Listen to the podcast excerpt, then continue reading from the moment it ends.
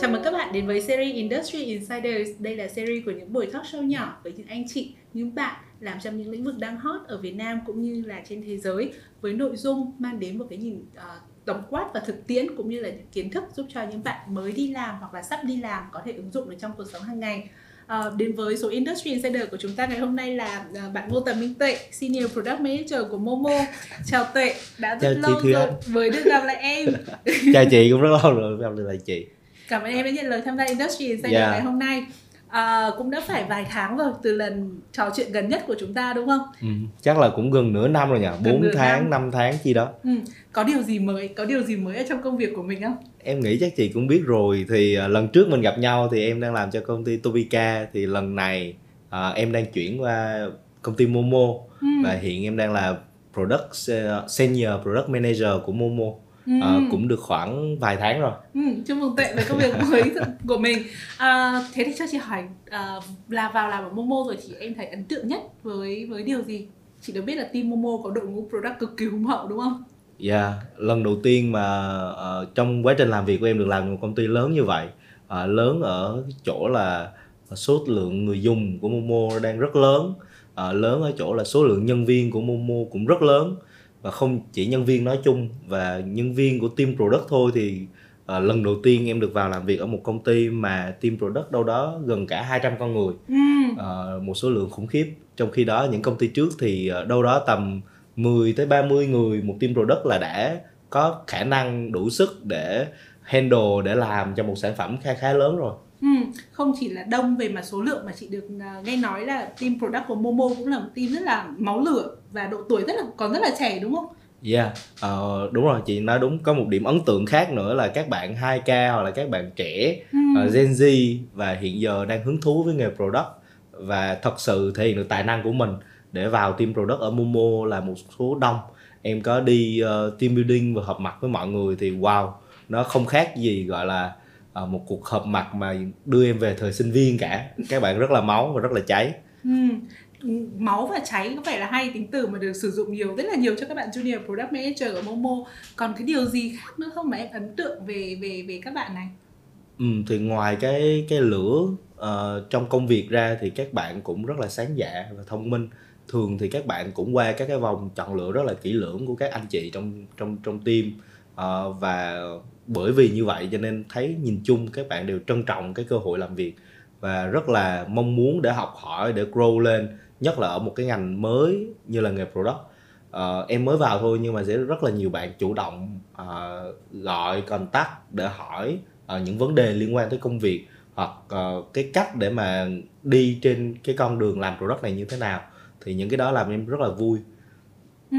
Vậy thì khi mà cái uh, cái series Industry Insider được đưa ra thì chị cũng nhận được khá là nhiều những câu hỏi từ các bạn junior product manager không phải là của Momo mà ở những bạn ở những công ty khác cũng là một cái là ồ em làm ở trong những công ty lớn như vậy và thường được giao rất là nhiều những cái công việc Ờm, nhưng mà các bạn cũng sẽ hay gặp phải những cái trường hợp như là bị bị bị dối hoặc là không có rõ về cái công việc của mình Ừ. thì nếu mà ở những cái câu chuyện như vậy thì em có em có đã từng gặp phải ở Momo chưa không phải là số nhiều nhưng đã từng gặp phải Ừ. chưa chắc là không phải là Momo nói nói riêng nhờ mà nhìn chung á thì như hồi nãy mình nói về điểm cộng thì hỏi là có những cái gì mà các bạn trẻ thường còn yếu thì sẽ là các bạn sẽ nhận những công việc được giao rất nhanh.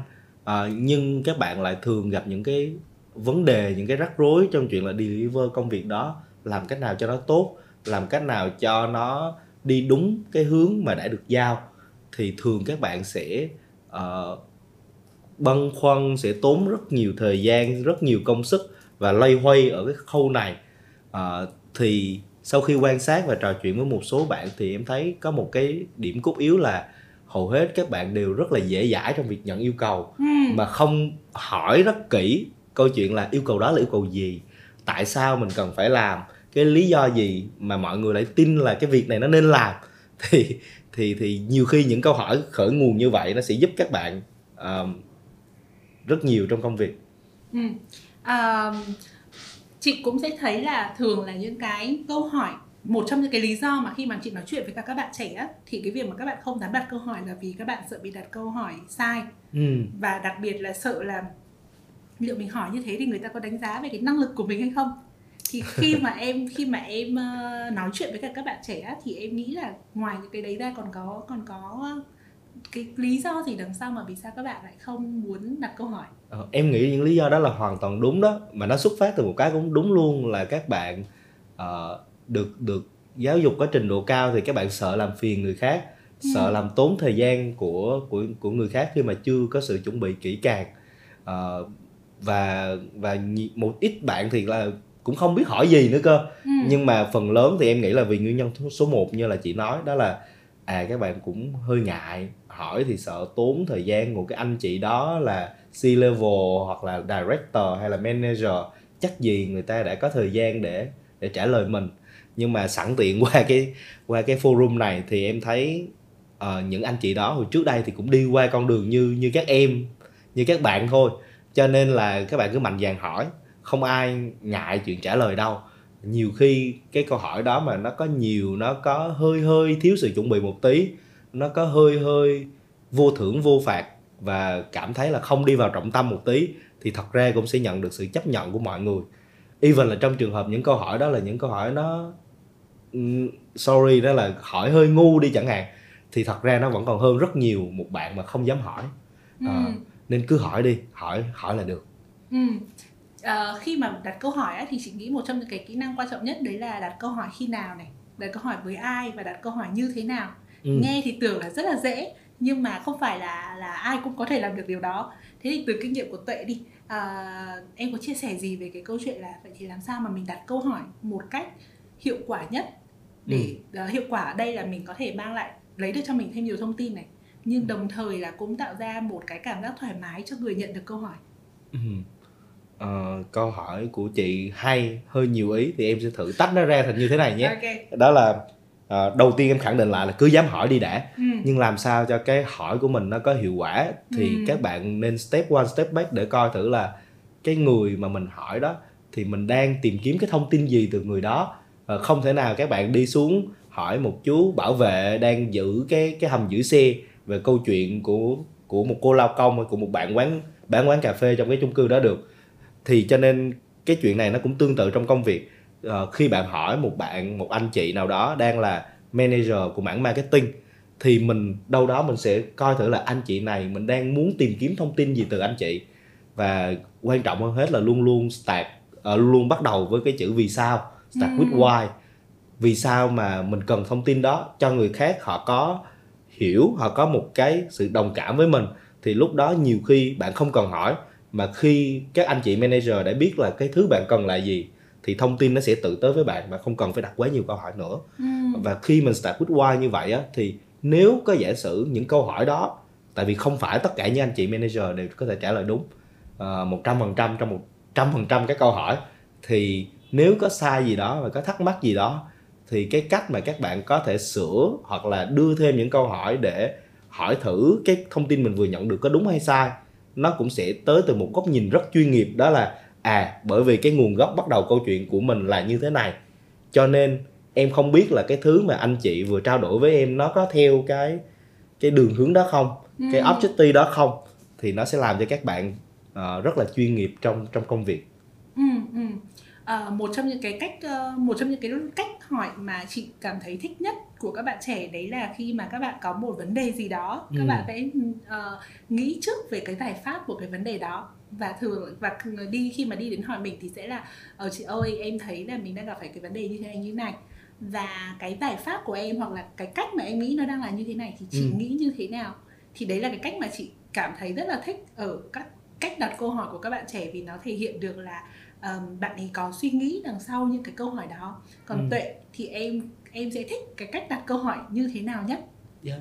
Cái cái um, xin bổ sung là cái của chị uh, vừa nói thì nó không chỉ thể hiện là các bạn uh, có suy nghĩ trước mà thiệt ra nó là một cái bài tập rất là bổ ích trong ừ. cái câu chuyện các bạn critical thinking hoặc là các bạn tìm ra root cause của vấn đề thì thường uh, nếu bạn là người phát hiện ra vấn đề thì không bao giờ chịu chấp nhận ở chính cái vấn đề mà mình vừa tìm ra đó mà phải đào sâu hơn về cái gốc rễ và proactive để đề ra đâu là cái giải pháp phù hợp thì không phải là câu chuyện bạn có đem cái đó để hỏi ai đó hay không mà chính cái cái việc như chị vừa nói sẽ làm cho các bạn tự uh, grow tự phát triển bản thân lên.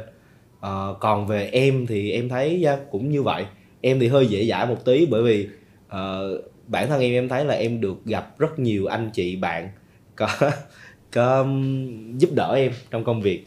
Cho nên em welcome tất cả câu hỏi từ từ các em uh, mà em nhìn là những người đang đi đúng con đường của mình hồi trước đây ừ. uh, cho nên uh, em dễ dãi lắm em không có hề khắc khe gì trong cái chuyện hỏi đáp hết riêng về ngành product á, thì uh, quay lại câu hỏi hồi nãy thì uh, nếu được thì mình nên có gọi là có tìm hiểu có tìm tòi học hỏi một tí trước khi mình bước vào câu chuyện đặt câu hỏi thì nó sẽ đưa cho mình một cái structure để chắc chắn là mình capture được đầy đủ các cái điểm thông tin khác nhau chứ không phải là mình uh, quá tập trung vào một vấn đề gì đó đào rất sâu nhưng lại bỏ quên một cái mảng vấn đề khác để cuối cùng sau một loạt cái câu hỏi hay sau cái uh, cuộc họp cuộc meeting đó thì thông tin của mình lại rất sâu về một mảng nhưng lại thiếu sót về mảng khác. Ừ, ừ, ừ. Uh, nhân tiện là mình đang nói về câu chuyện của product thì chị nghĩ là kỹ năng hỏi và đáp là những cái kỹ năng quan trọng ở tất cả mọi ngành và đặc biệt là ở trong ngành product nữa yeah. à, và chị cũng được biết là tuệ đã từng có một cái bài nghiên cứu tìm hiểu chia sẻ uh, về việc là đặt câu hỏi uh, làm sao cái cách mà bạn junior product manager nên đặt câu hỏi như thế nào đặc biệt là khi nhận một cái brief cho việc xây dựng một tính năng mới hay là một, ừ. phát triển một cái sản phẩm mới thì chị rất là tò mò về về cái um, cái process đó và chị còn thấy là tuệ thậm chí còn biết nó thành hẳn một cái là framework về process. Thì không biết là tuệ có thể chia sẻ cho mọi người ở trong uh, đang xem industry insider là vậy thì cái cách mà cái process như nào framework như nào để mình các bạn junior product manager có thể đặt một câu hỏi một cách hiệu quả nhất? Yeah, ok, chắc là mình vừa xong phần why nhỉ, bây giờ mình sẽ tiến tới phần how. Thì phần này là mình sẽ hơi đi sâu vào kiến thức chuyên môn của product uh, một tí. Thì uh, Dạ đúng vậy, không phải là một nghiên cứu gì quá sâu xa đâu, nó cũng bắt đầu từ chuyện là gặp nhiều cái câu hỏi như vậy từ các bạn junior product trong team. À, các bạn thường công việc của các bạn junior nó sẽ giống như thế này. Các bạn sẽ được giao làm việc với một hoặc một số các cái tính năng nào đó của một cái sản phẩm. Tính năng đó có thể là nó đã có sẵn và cần được nâng cấp hoặc tính năng đó là một tính năng mới vì có một cái nhu cầu gì đó mới trên thị trường. À, tuy nhiên khi mà làm ở các công ty lớn như Momo hoặc là các cái sản phẩm mà đã có một thời gian phát triển rồi thì thường các bạn sẽ không uh, đi từ con số 0 mà sẽ nhận được cái yêu cầu là mình phụ trách cái sản phẩm nào mình phụ trách cái tính năng và phát triển cái gì. Uh, từ một bạn manager hay từ bạn leader hoặc có nhiều công ty thì từ hãng C level chẳng hạn về câu chuyện đó.